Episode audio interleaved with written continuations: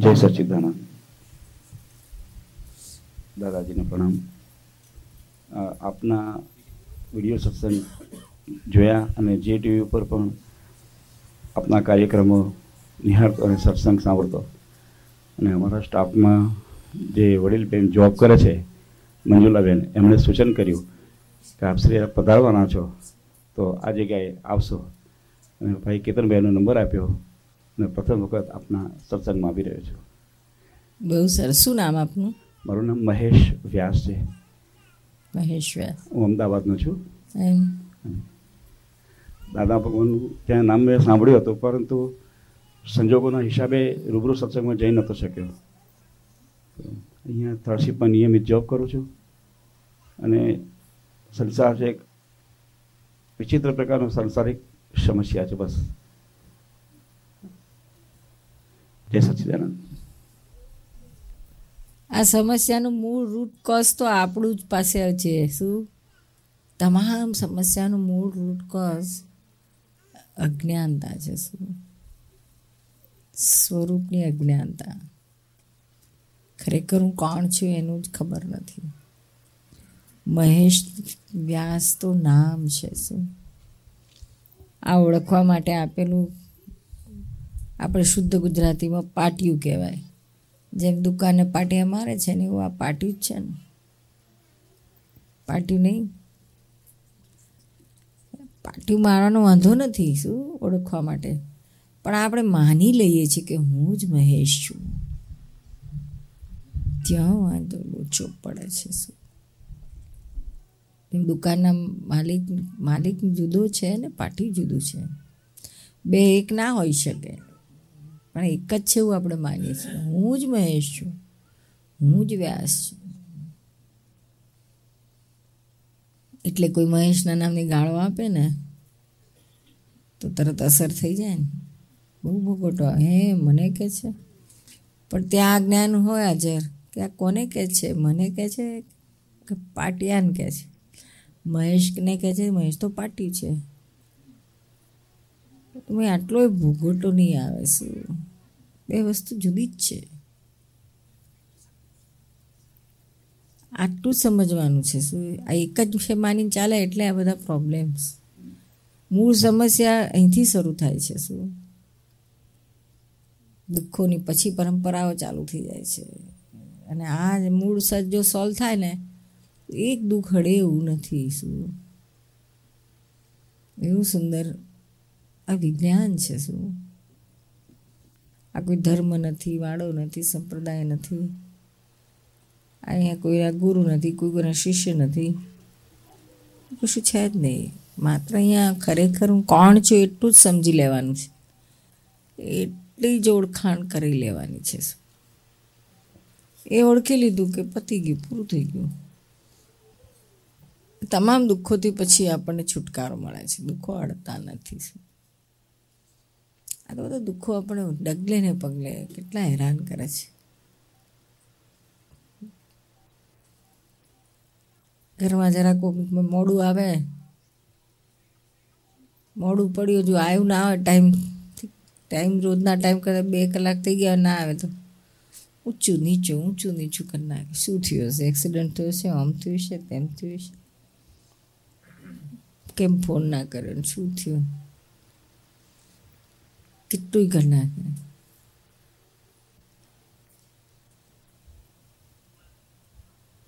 નાની નાની બાબતમાં આપણને કેટલા સમસ્યા ઊભી થઈ જાય છે શું તો પછી મોટી વાતોને તો ક્યાં સવાલ જ રહ્યો આવી તમામ સમસ્યાઓ આમાંથી ઊભી થાય છે શું અને એનું મૂળ એનું સોલ્યુશન જ્ઞાની પાસે હોય શું દાદા પાસે એનું સોલ્યુશન છે દાદા ભગવાને આ જ રસ્તો બતાડે છે બધાને સોલ્યુશન પાયામાંથી જ સોલ્યુશન આપે છે પછી ઊભું થાય જ નહીં, કોઈ સમસ્યા ઊભી થાય થાય તો આપણને અડે નહીં. તરત ને તરત જ એનો ઉકેલ આવી જાય શું એવું સુંદર આ વિજ્ઞાન છે. ચિંતા ના થાય, ટેન્શન ના થાય. કોઈ કહી જાય, કરી જાય તો આપણને ભોગવટો ના આવે શું તો દુનિયા છે કેનારાય મળશે, સારું કેનારાય મળશે ને ખરાબ કેનારાય મળશે. બધું જાત જાતનું હોય શું મોડે બધા મીઠું મીઠું બોલતા પણ પાછળ પાછળ કાળું બોલતા હોય. શું કરવાનું? એ કે જમા જ નહીં કરવાનું શું? સારું બોલો, તો મીઠું લાગશે. જ્યાં સુધી આપણને કોઈ સારું બોલેલું મીઠું લાગે ને, તો સમજી જવાનું કે કડું બોલ કડું બોલશે ને, ખરાબ બોલશે ને, તો કડું લાગવાનું જ છે. કારણ કે બધું રિએક્શનરી છે. સારું બોલે તોય કશી અસર ના થાય કડું બોલ, ખરાબ બોલે તોય કશી અસર ના થાય. તો સમય જીતી ગયા. શું? એના માટે સાચી સમજણ જોઈએ, સાચું જ્ઞાન જોઈએ. એ ના હોય તો કશું વળે નહીં શું. તમામ દુઃખોનો અંત ત્યાં આનાથી જ થયો છે, સચ્ચા જ્ઞાનથી. નહીં તો તો ના થાય. ગોગોટો આયા જ કરે શું અને કઈ છે? એક સમસ્યા છે? સમસ્યાની પરંપરાઓ એક પૂરી થાય ને બીજી આવે, બીજી પૂરી થાય ને ત્રીજી આવે છે.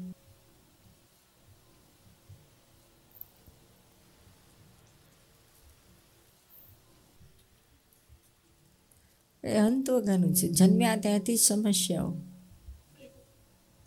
એનું એન્ડ જ નથી આપતું. ભણતા હોય તો પાસ થવાની સમ ફેલ થયા તોય સમસ્યા. પાસ થયા, ડિગ્રીઓ મેળવી તો પાછી નોકરીની સમસ્યા. નોકરી મળે તો પછી ટકવાની સમસ્યા. પછી પહેણવાની સમસ્યા. સારું પાત્ર મળશે કે નહીં મળે? મળશે કે નહીં મળે? મળશે કે નહીં મળે? કન્ફ્યુઝન કન્ફ્યુઝન કન્ફ્યુઝન પાત્ર મળે. થોડા દાડા સારું ચાલ્યું તો ચાલ્યું, નહીં તો ઉડ્યો. ચાલ્યું કોન્ફ્લિક્ટ કોન્ફ્લિક્ટ કોન્ફ્લિક્ટ ટકી રહે તોય સમસ્યા તો ચાલ્યા જ કરવા ના ટકે તો ઉડી જાય. છોકરા નથી છોકરા નથી, છોકરા થાય. ખુશીમાં આ નીતિન છે ને ખુશ થઈ તું ભરત છે ને. પછી જરા મોટા થશે હમા થશે. ભળશે નહીં, કયું કરશે નહીં. તારે પાછી એ છોકરાઓની સમસ્યા. પછી આ કન્ટ્રીમાં તો ગર્લફ્રેન્ડ બોયફ્રેન્ડ ચાલુ થઈ ગયું. સમસ્યા પાર વગરની. છોકરો જો છોકરા જોડે સમસ્યા પછી મા બાપ જોડે સમસ્યા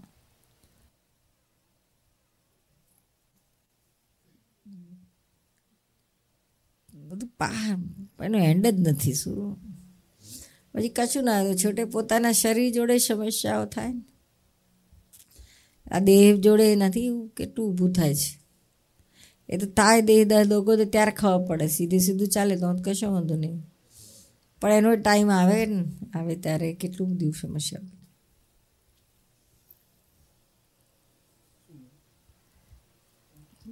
ક્યાં નથી? જે છેવટે ઠાટડી જાય.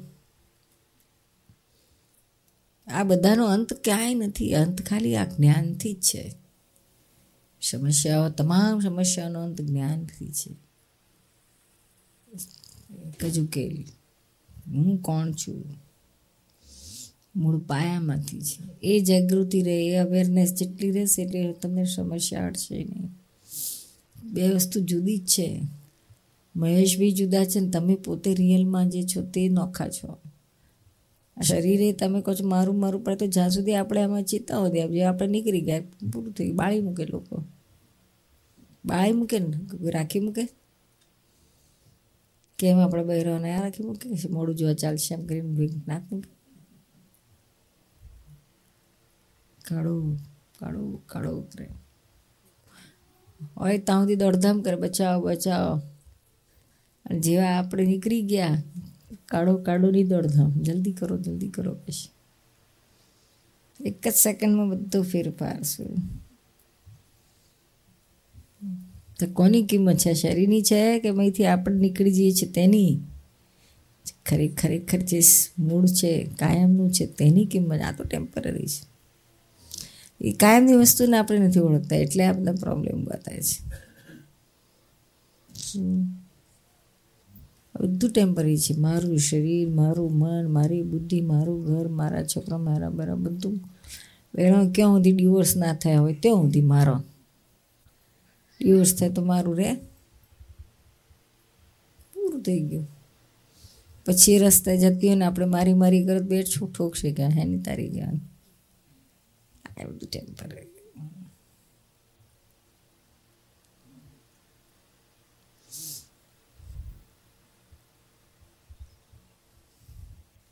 એટલે વાતને સમજવાની છે. સમજણથી જ ઉકેલ આવે એવો છે. બાકી કોઈ રીતે ઉકેલ આવે એવો નથી. અણસમજણથી સમસ્યાઓની પરંપરા સર્જાઈ છે અને સાચી સમજણથી છુટકારો. અને અહીંયા સાચી સમજણ મળે છે. મૂળ પાયાની સમજણ ખરેખર રિયલમાં હું કોણ છું? હુ એમ આય આ તો આ શરીરને માનીએ છીએ, પણ એ આપણાથી જુદું છે. હા, એટલે આત્મા જે રિયલ વસ્તુ છે તે. મા એ બધું રિલેટિવ છે ટેમ્પરરી છે. મન, વચન, કાયા બધું એમાં આવ્યું શું નામ, બામ બધું એમાં આવ્યું. જાય છે ને?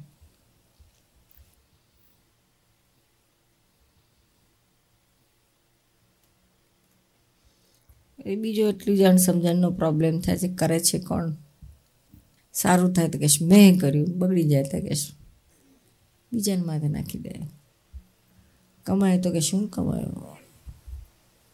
મારી અક્કલથી, મારી મહેનતથી કમાયો. પોતે કરતા થાય. ને ખોટ જાય તો બીજાને માથે ઠોકી દે. મારો મેનેજર ખાઈ ગયો ને મારો ભાગીદાર ખાઈ ગયો વિરોધાભાસ કોન્ટ્રાડિક્શન્સ ત્યાં ઊભી થાય છે. સમજાય છે? બદલ્યું આપણે.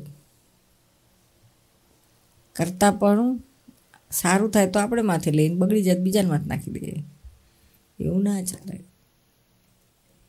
વિરોધાભાસ નહીં. ફેરફાર ના કરાય. સિદ્ધાંત એટલે સિદ્ધાંત. સગવડિયું ના કરાય. તો આપણે સગવડિયું કરીએ છીએ. પછી ગ્રહોને માથે નાખીએ, ભગવાનને માથે નાખીએ. બદલ્યા કરી, બદલ્યા કરીશું. તેના દુઃખો પડે છે. ખરેખર કોણ કરે જાણતા નથી તેથી.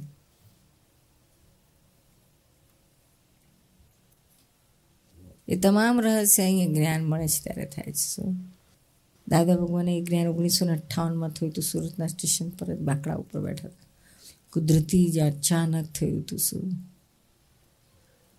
કલ્પના એ નહોતું. એવું જબરજસ્ત જ્ઞાન થયું એમને તો થયું એમનું તો કામ તો થયું. પણ એમને કેવું જ્ઞાન થયું કે પાછળ એમને હાજરીમાં હજારો લોકોનું અત્યારે તો લાખો લોકો એની પાછળ ગાડા થયા છે. અરે શું જ્ઞાન આપે છે? શું જીવનમાં ફેરફાર કરી નાખે છે? દુઃખો જડે નહીં એવું કરી નાખે છે. સમજીને જ આવે સમજવાનું છે, કોઈ ક્રિયા નથી, કર્મકાંડ નથી જપ નથી તપ નથી ધ્યાન નથી, યોગ નથી, ત્યાગ નથી તપ કશું જ નથી. વાતને સમજો. ગમે એટલું તપ ત્યાગ કરો, પણ જો વાત ખરેખર સાચા સ્વરૂપે નહીં સમજાઈ હોય, કશું વાત નહીં. ઠેર ના ઠેર.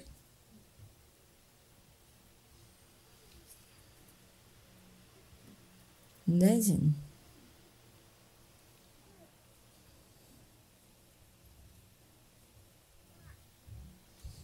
ત્યાં જ્ઞાન હોય તો બોમ્બ પડતો હોય તોય પેટનું પાણી ના આવે. ધરતીકમ અમદાવાદમાં બધે સોરસ કચ્છમાં સૌરાષ્ટ્રમાં થયા ને. કેટલા દાદાના જ્ઞાન લીધેલા મહાત્માઓ હતા. આટલું કોઈનું પેટનું પાણી બિચારા કલાકોના કલાકો બધા કાટમાળ નીચે દબાઈને પડ્યા હતા. કોઈ કાળે એવું હતું નહીં તોય. એ પરમાણુ હાલ્યું નથી. વ્યવસ્થિત છે કરેક્ટ છે. શુદ્ધાત્મા જો શુદ્ધાત્મા મરતો નથી. જે થશે આ શરીરનું સેવાનું છે, તેનો વિનાશ છે જ એક દાડો. એક મહાત્મા તેની છોકરી, પાંચ વર્ષની છોકરી, એ ડબાયો એની માઈ ડબાઈ એનો બાબુ હતો ત્રણ મહિનાનો. બધા અંદર હતા. એ કે છે, મને હું શુદ્ધાત્મા છું. બધું વ્યવસ્થિત છે, એવું જ્ઞાન હાજર જ હતું. ત્યાં છોકરીને વાગ્યું હશે વધારે બૂમો પાડતી હતી. તેને કંઈ બૂમો ના પાડી. શુદ્ધાત્મા શુદ્ધાત્મા છું, બોલ. તારે આધા ભગવાનના સુજયકારો વાળા પરથી બોલ્યા કર કે છે શું? તને કશું નહીં થાય. તે પેલી બોલવાનું ચાલુ કરી દીધું. પછી કે આ દુખે છે કે આ ઉંકારો બુકારો કશું નહીં. બોલતી હતી બોલતી હતી બોલતી હતી. કલાક બે કલાક બોલી, બોલતી બોલતી. પછી ખલાસ થઈ ગઈ એટલે એનો એના બાપને તરત જ્ઞાન હાજર થયું એટલે દાદાએ કહ્યું છે ને મહેમાન આવ્યા હતા તે ગયા આગળ છે એ જગ્યા એ મિનિટે એને આવ્યું હાજર થયું જય સચ્ચિદાનંદ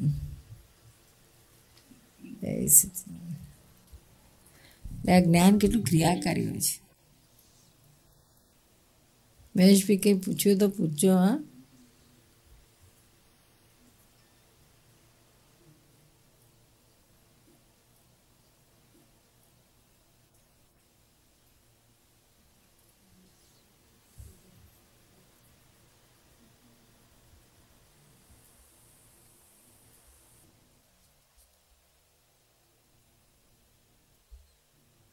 મૂળચંદ કાક દાદા બરાબર છે? તબિયત સારી છે? મણીભી તમારી તબિયત સારી છે? ત્યાં બગડી ગઈ તેની ઇન્ડિયામાં મૂળચંદ બી તમારી? ઇન્ડિયામાં બગડી ગઈ હતી ને? સારું થઈ ગયું તરત દાદાને યાદ કર્યા એટલે. એમ? હા. બહુ સારું. તો બધા ડાક્ટરોને છૂટી કરી નાખશો તમે? દેખાવ બંધ થઈ ગયો. બીજું બધું બંધ થઈ ગયું. પણ દાદાને આજ કયા આખો દિવસ ધંધે સોજે થઈ ગયા. તૈયાર.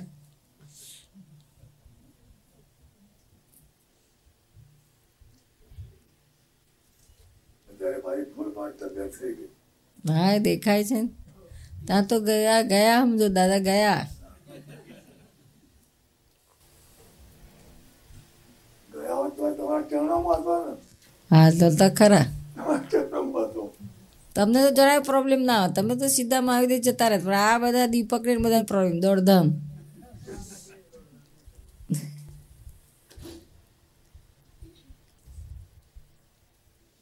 જવાનું તો છે જ, પણ સરસ. મરણ કેટલું સરસ આવે, એની કિંમત છે શું? જ્ઞાનમાં રહીને.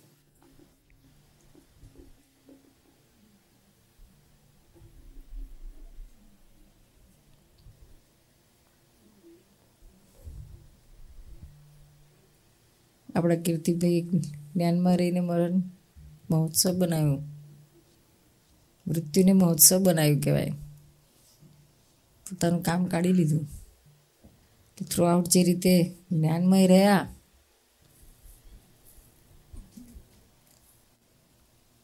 જબરજસ્ત.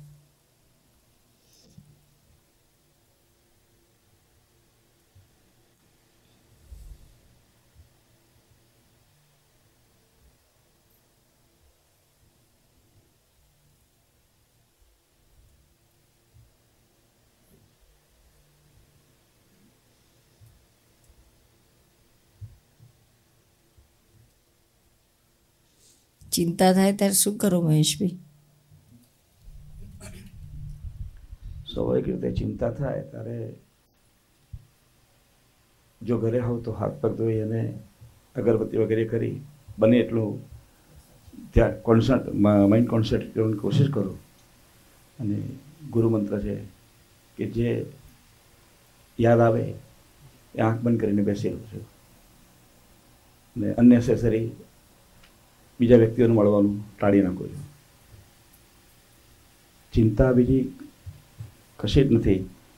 પરંતુ જે ઘા આપવામાં આવ્યો છે, ધર્મની સાક્ષીએ ગુરુદેવની સાક્ષીએ કર્મની સાક્ષીએ ભલે આ દેહ જન્મે બ્રાહ્મણ છે, પૂજ્ય દાદાની સાક્ષીએ કહું છું. મેં એવું કોઈ કર્મ નથી કર્યું. પત્ની બીમાર હતી. મેં અને મારી દીકરીઓ. શાંતિથી જીવન જીવતા હતા. નિયમિત જોબ હતી. જન્મે બ્રાહ્મણ છું થોડું કર્મકાંડ પણ કરતો હતો. અને બીમારીમાં, બીમારી વધતી ગઈ. ટેસ્ટિંગમાં કેન્સર આવ્યું. પરંતુ પત્ની દેહ ત્યાગ કરે. એ પહેલાં મારા સાસરિયાઓ, વધારે ખાસ કરીને મારા સાસુ અને મારી સાડીઓએ અમારા પર્સનલ જીવનમાં એટલા બધા ઇન્ટરફિયર થયા.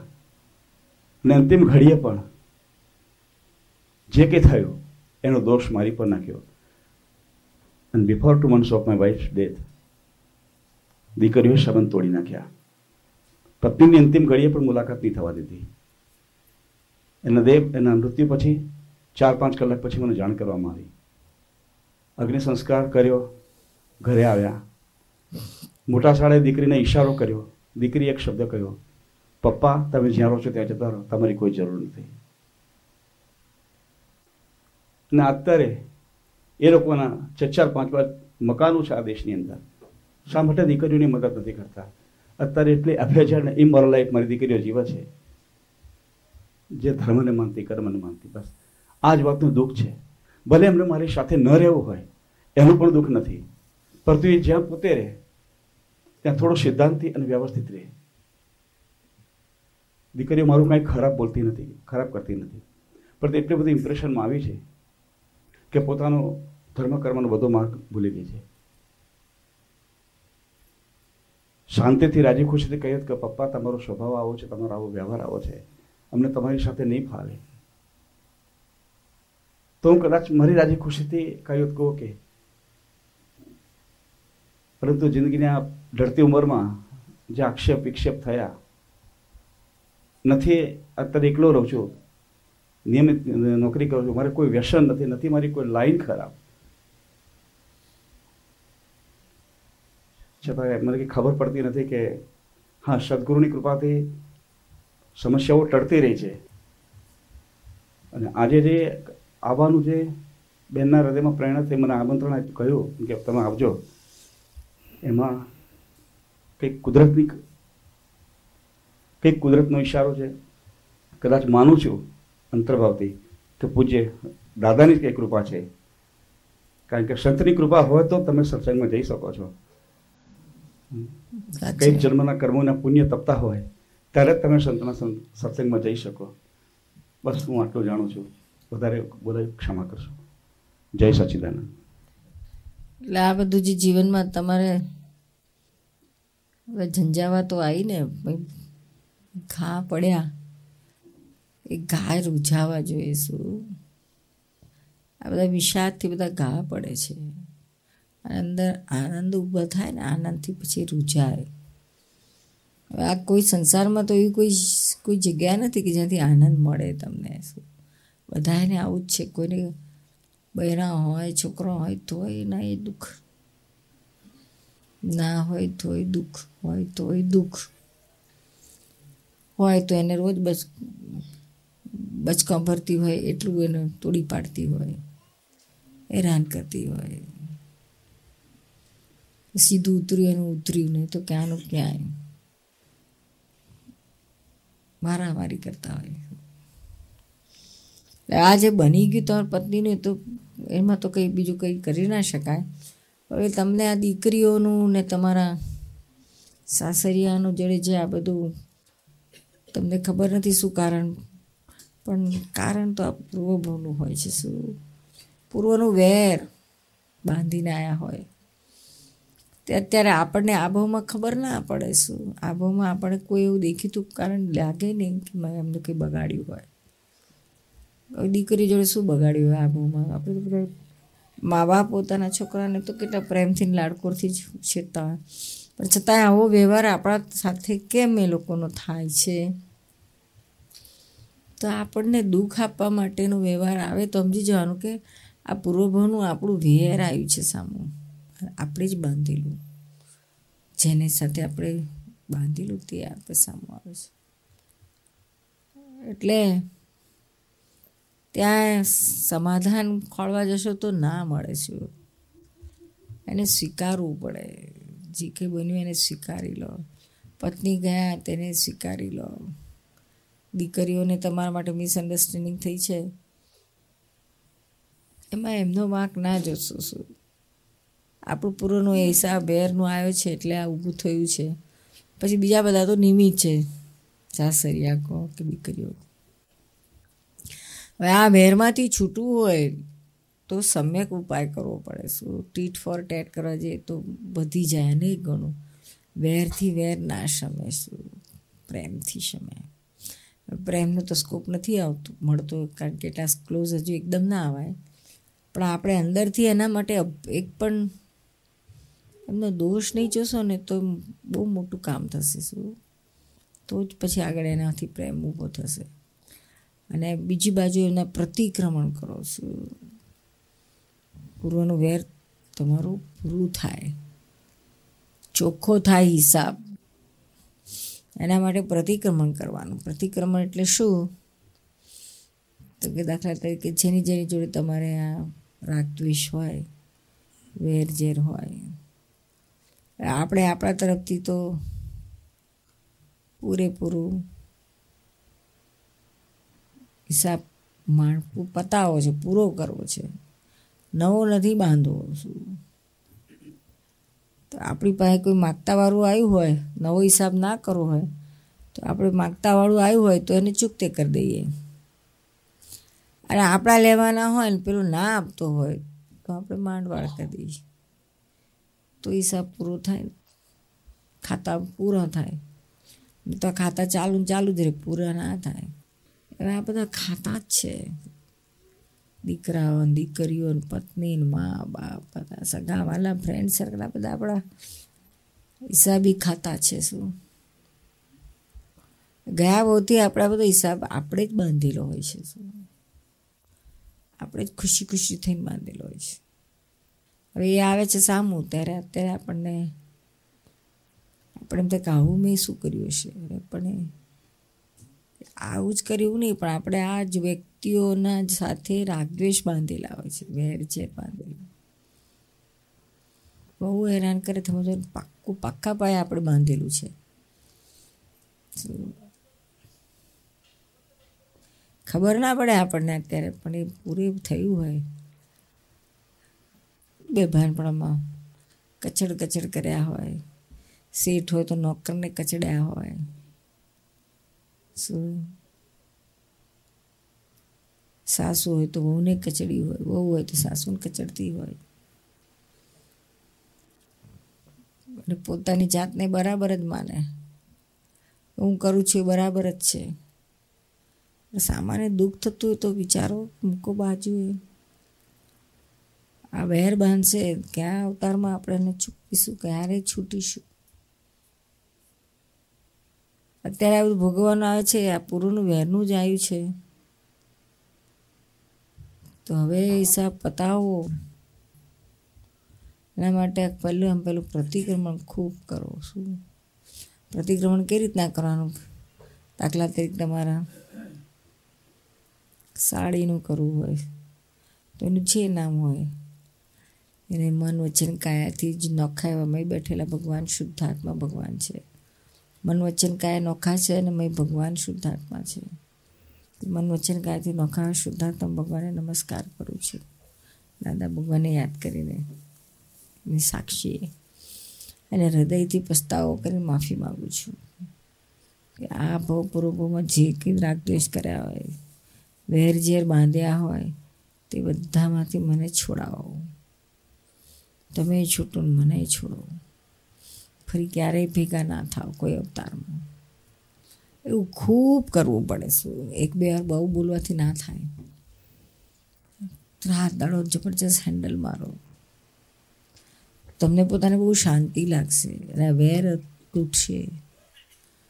ધીમે ધીમે એની અસર સામેવાળી વ્યક્તિને પણ પડશે શું? ટાઈમ લાગશે પણ જરૂર એને અસર થશે. અને આપણને આમ થયા કરે કે આ કેમ આવું કર્યું મારી જોડે? હમણે મને આમ છોકરીઓને ફસાયા ને આમ છોકરીનું ઊંધું બન મગજમાં ગાલ્યું ને આમ કર્યું ને તેમ કર્યું. તો એ વેર વધશે. આપણે મોડે ના કહેવા ગયા, પણ આ મહિત થતું હોય ને એના સ્પંદનો જાય છે. વાઇબ્રેશન્સ પરમાણુઓના સ્પંદનો જાય છે. જેવા આપણે ભાવ કરીએ ને ભાવના સ્પંદનો જાય છે સામાને અને એને હિટ કરે જ છે. આપણે માન ખબર ના પડે, બહુ સૂક્ષ્મ લેવલે હોય છે તો. આ માઇક્રોસ્કોપથી કશાથી ના જોઈ લઈ શકાય. એ પછી સામાનું આપણે એના દોષ જોઈએ તો સામાનું પણ બગડવા માંડે છે. એટલે આપણે પહેલાં પહેલાં દોષ જોવાનું બંધ કરો. અને પછી એનું પ્રતિક્રમણ કરો કે મને કેમ આવું દેખાય છે? માટે જોરદાર પ્રતિક્રમણ કરો.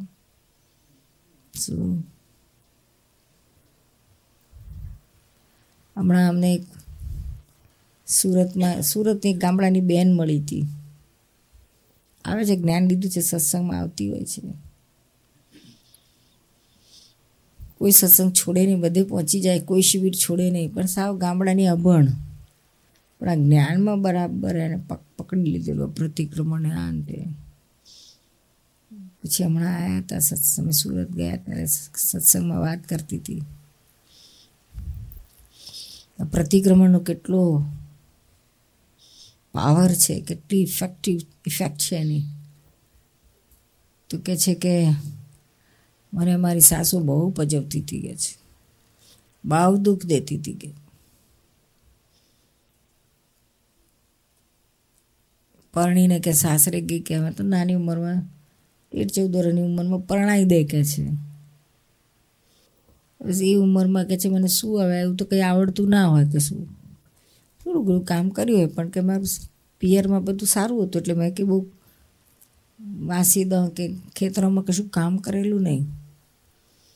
અને સાસરીમાં સાસુ ત્રણ ચાર છોકરાઓ એટલી બધી વહુ હોય પછી કે આવતી બધી વહુને કામે લગાડે. મફતની નોકરાણી મળે શું કામ?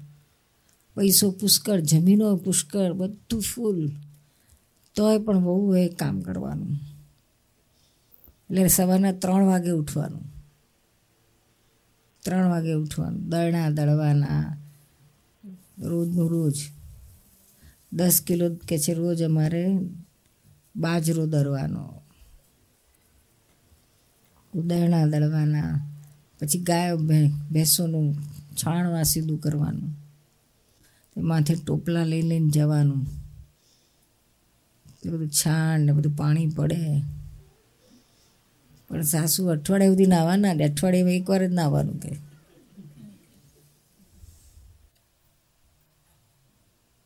કે નાવા દે ને તો કે ના, સાબુ બગડે. અને તું ટાઈમ બગાડું, નાવા, તું કપડાં ધોવા મન નાવા મન નાહવું એટલે પછી કપડાં ધોવાના. ના નવું તો કપડાં ધોવાના જ ના ને અઠવાડિયા સુધી.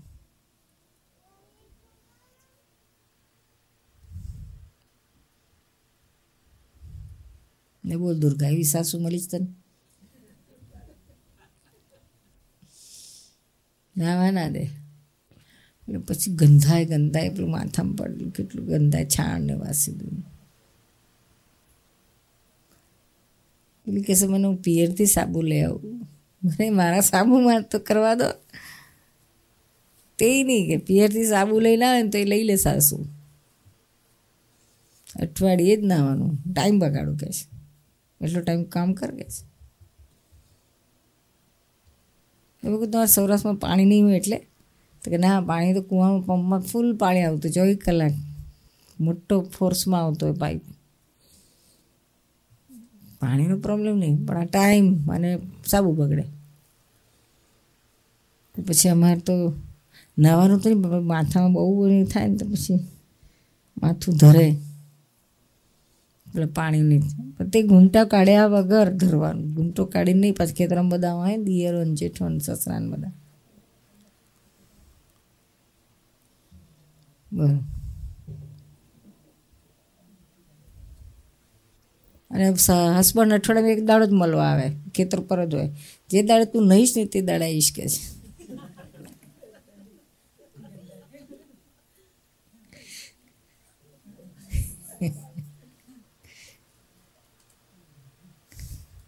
બોલો હવે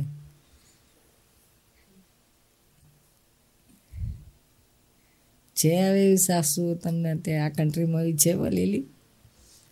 દીપા, તારી તો સાસુ હશે એવી. લે.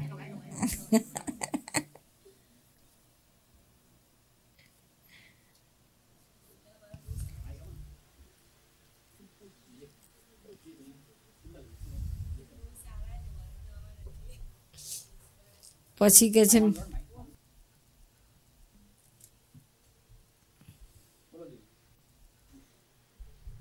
હલો.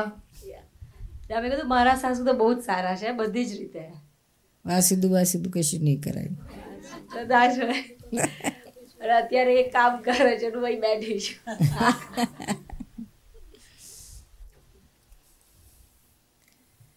કેટલા ફોન છે? આ તો આપણે ઊભું કરીએ છીએ ખોટું.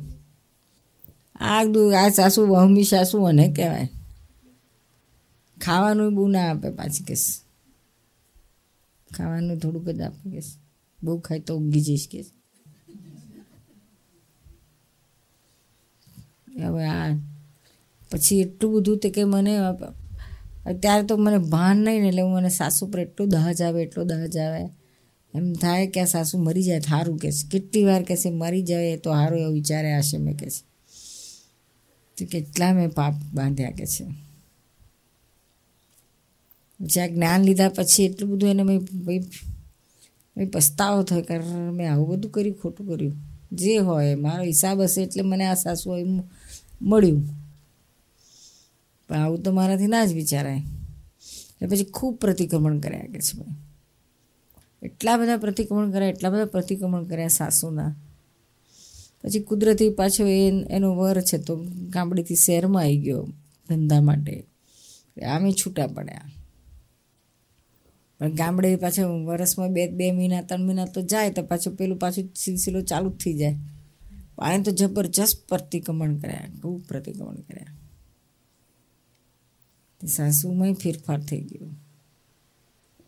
આ પ્રેમ પછી આને ઘેર આવે, ગામ શહેરમાં આવે, સાસુ બે ચાર મહિના રહેવા. તો કે મને પહેલાંને જેવું વેર કે ખરાબ ભાવ ના થાય, પ્રેમથી રાખવું કે છે. મારે છૂટવું છે. હા અભણ સાસુ કશું પછી હું તો સત્સંગમાં જઉં દર અઠવાડિયે. તો સાસુને કહું, હેડો તમે. તો સાસુ કે આ તારો સત્સંગ હારો તું સુધરી ગઈ કે છે તારો સત્સંગ હારો તું સુધરી ગઈ કે મારે એક નહીં લેવું જ કે છે મન તું લઈ જા કે નીરુમાં પાયા કે એ આવતી થઈ સાસુ બોલો આ પ્રતિક્રમણ કેટલો પાવર છે સાવ ગામડાની અભણ પણ આ બધું વેર હવે મને કોઈ વેરઝેર નથી જે આલ્યું એ બધું મારે તો છૂટવું છે કે છે જે કર્યું મેં તો હિસાબ જમા કરી લીધો. મારો જ હિસાબ હશે કે છે. ખૂબ ધમધમાને પ્રતિક્રમણ કર્યા કે છે. એટલા પ્રેમથી એટલી સારી રીતે સાસુને પ્રોબ્લેમ નથી. પછી બધા જેટલા જેટલા કે છે, બધા આવું તો એક તમને સેમ્પલ આપું છું. પણ આ તો બધાએ પોતાના જીવનમાં જ કેટલા પ્રતિક્રમણ કર્યા છે. સોલ્વ કર્યા છે પ્રોબ્લેમ બધા શું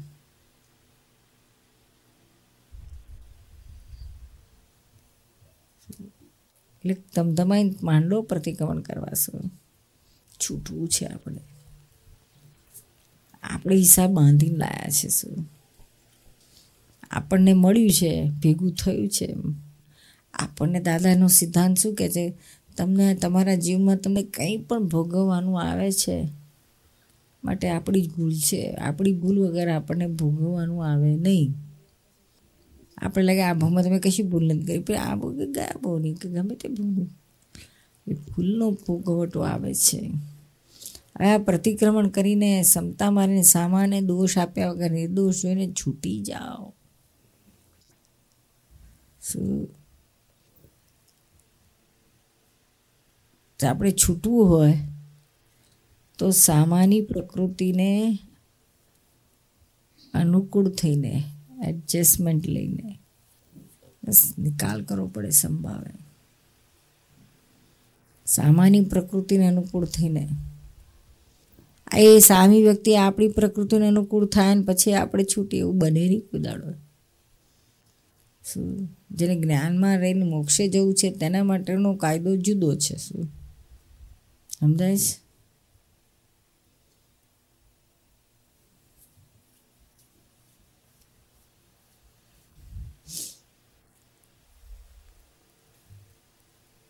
તમે, તમારે તમને ભોગવવાનું આવ્યું હોય, તો તમારે બીજા કોઈને તમારા દીકરીઓને કે સાસરીઓને કે કોઈને દોષ આપ્યા કરતાં આ મારો હિસાબ છે, પ્રતિક્રમણ કરીને ચોખ્ખું કરીને છૂટું. જેથી કરીને અમે કોઈને મારા માટે રાગદ્વેષ ના રહે. પોતાની દીકરીને પોતાના માટે આટલું બધું અભાવ થઈ જાય, દ્વેષ થઈ જાય તો એ પૂર્વનું વેર જ હોઈ શકે બે. ત્યાર વગર ના થાય. ભગવાન મહાવીરના વખતમાં શ્રેણિક રાજા હતા. મગધ દેશના રાજા હતા. બહુ પ્રખર પાવરફુલ હતા.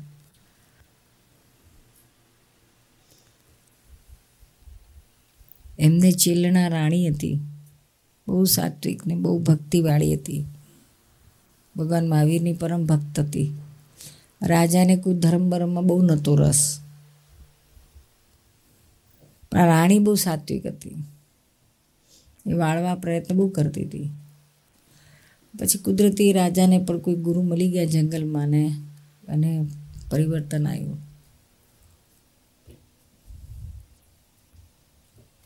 હવે એની પત્ની પ્રેગ્નન્ટ રહી.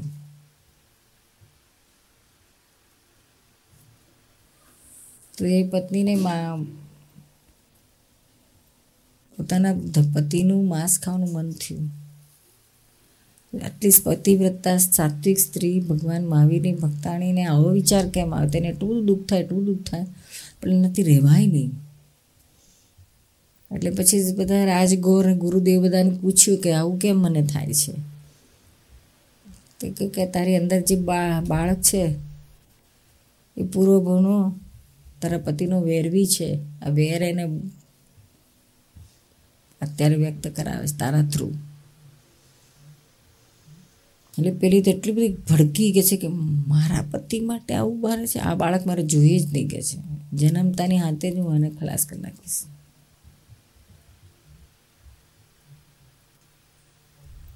તે એ જન્મ્યું.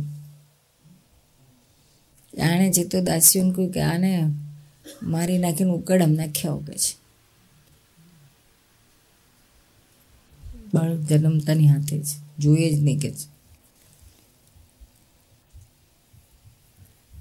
દાસીઓ નાખીએ મારી ના નાખ્યું, પણ એમને ઉકાળામાં નાખી. આવી કે જાનવર બાનવર આવશે રાતે ખાઈ જ જવાના ને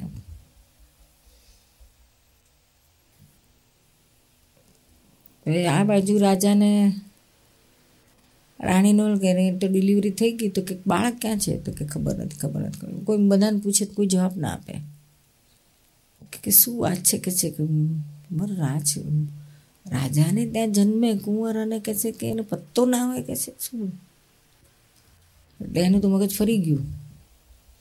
એક એક દાસીઓને બધીઓને દાયણો દાસીઓ જે કોઈ બધાને ફ- ટા ફટકારા ચાબુક લઈને ફટકારવા માંડ્યો કાચું કહો કે શું થયું કે છે પછી જે લઈ ગઈ, મારી નાખી આવી હતી ને એને બધી સાચી હકીકત કહી આ તો દોડ્યો ઉકેડામાં છોકરું જીવતું હતું, પણ એના આંગળી, એક આંગળી, ટચલી આંગળીને શું કંઈક કોઈ કુકડો કે કશું કે હશે તે કાપી ખાધું હતું નામ.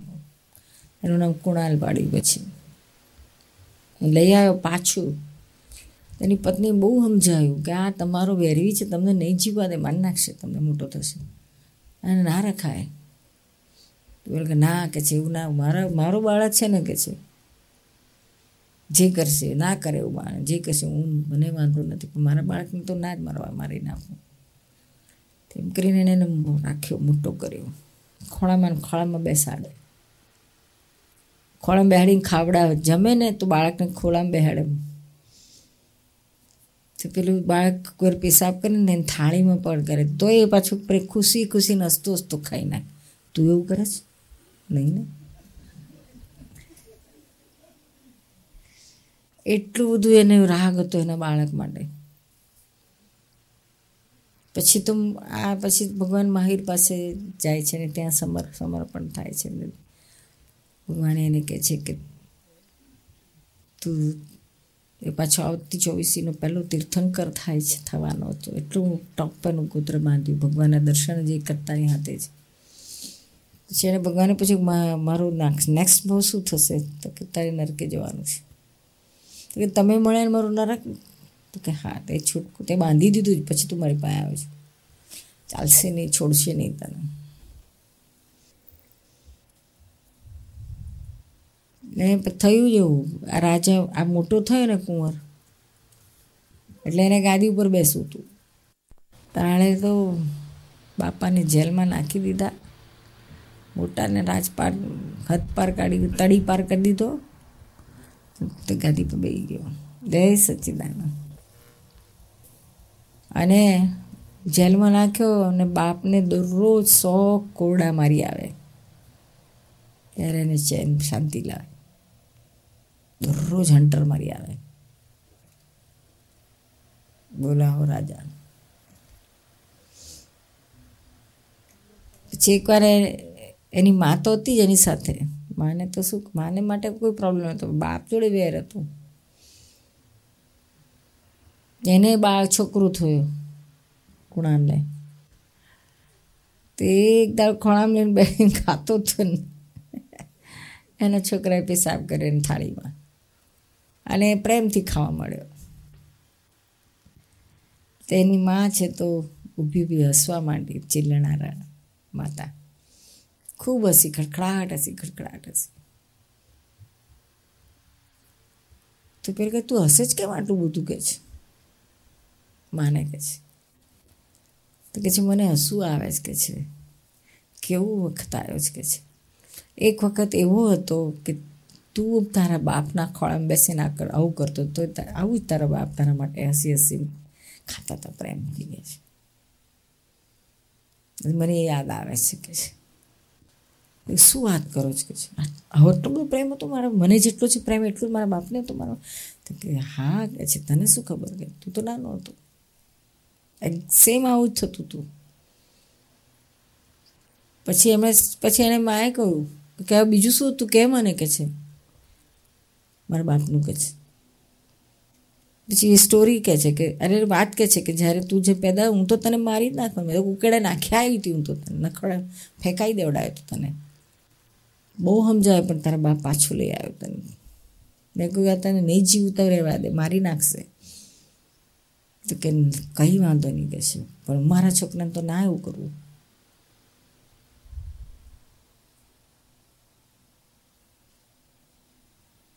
તો એની જે આંગળી કાપ, કપી ગઈ હતી ને, તે એણે બહુ લોહી નીકળતું તે પોતાના મોઢામાં નાખીને એને આખું લોહી બંધ કરાવી દીધું. આટાનું છે બાળકને ઘેર લઈ આવ્યો એ જ તું આજે આ તારા બાપને આવું કરે છે. તું એ જ મોટો થયો. પૂર્વનું તું દઈ આવીશ. બધી સ્ટોરી કીધું ગર્ભમાં તો ત્યારે આ બધું આવું માંગતો તો ખાવાનું આમ.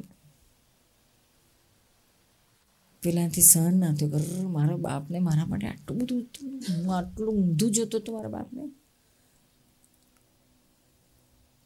પછી દોડતો દોડતો ગયો બાપને જેલમાંથી બહાર કાઢવા. પેલું તાળું હોય ને મારેલું. ચાવી તો એની પોતાની પાસે જ રાખે ઉપર મેલમાં અને આ તો દોડતો દોડતો એમને ચાવી બાવી કશું યાદ ના આવીને બાપને છોડાવવા આવ્યો. તો કશીકને યાદ પછી કશે કે તાળું જોયું દૂરથી. તેને પેલો એ દર, એ હોય ને સિપાઈ, એના હાથમાં પેલું ખડગ હતું ને, એ લઈ લીધું એના હાથમાંથી કે તાળું તોડીને બાપને બહાર કાઢું. હાથ લઈને દોડતો દોડતો તોડવા ગયો. તો બાપને એમ થયું કે આ મને મારી નાખવા આવે છે. પેલો છોડાવવા આવતો તો બાપને થયું કે આ મને મારી નાખવાના આવે છે. હવે એને તો મહાવીર પાસે જ્ઞાન હતું. ક્ષાયક સંકેત હતું. એટલે એને થયું કે આ મારા દીકરાને બાપને મારી નાખવાનું પાપ લાગે. કેટલું ભયંકર કર્મ બાંધશે આ. કેટલું ભયંકર પાપ બાંધશે એને આ પાપ નથી બાંધવા દેવું. અને પોતે જ જાતે હીરો ચૂસીને જાતે મરી જાય છે. બોલો ક્યાં સુધીનો રાગ. એને પાપના બંધાવવા માટે પોતે આપઘાત કરે છે અને પોતે નરકની ગતિ બાંધે છે. એ છેલ્લી મુમેન્ટે આ આપઘાત કરે છે માટે.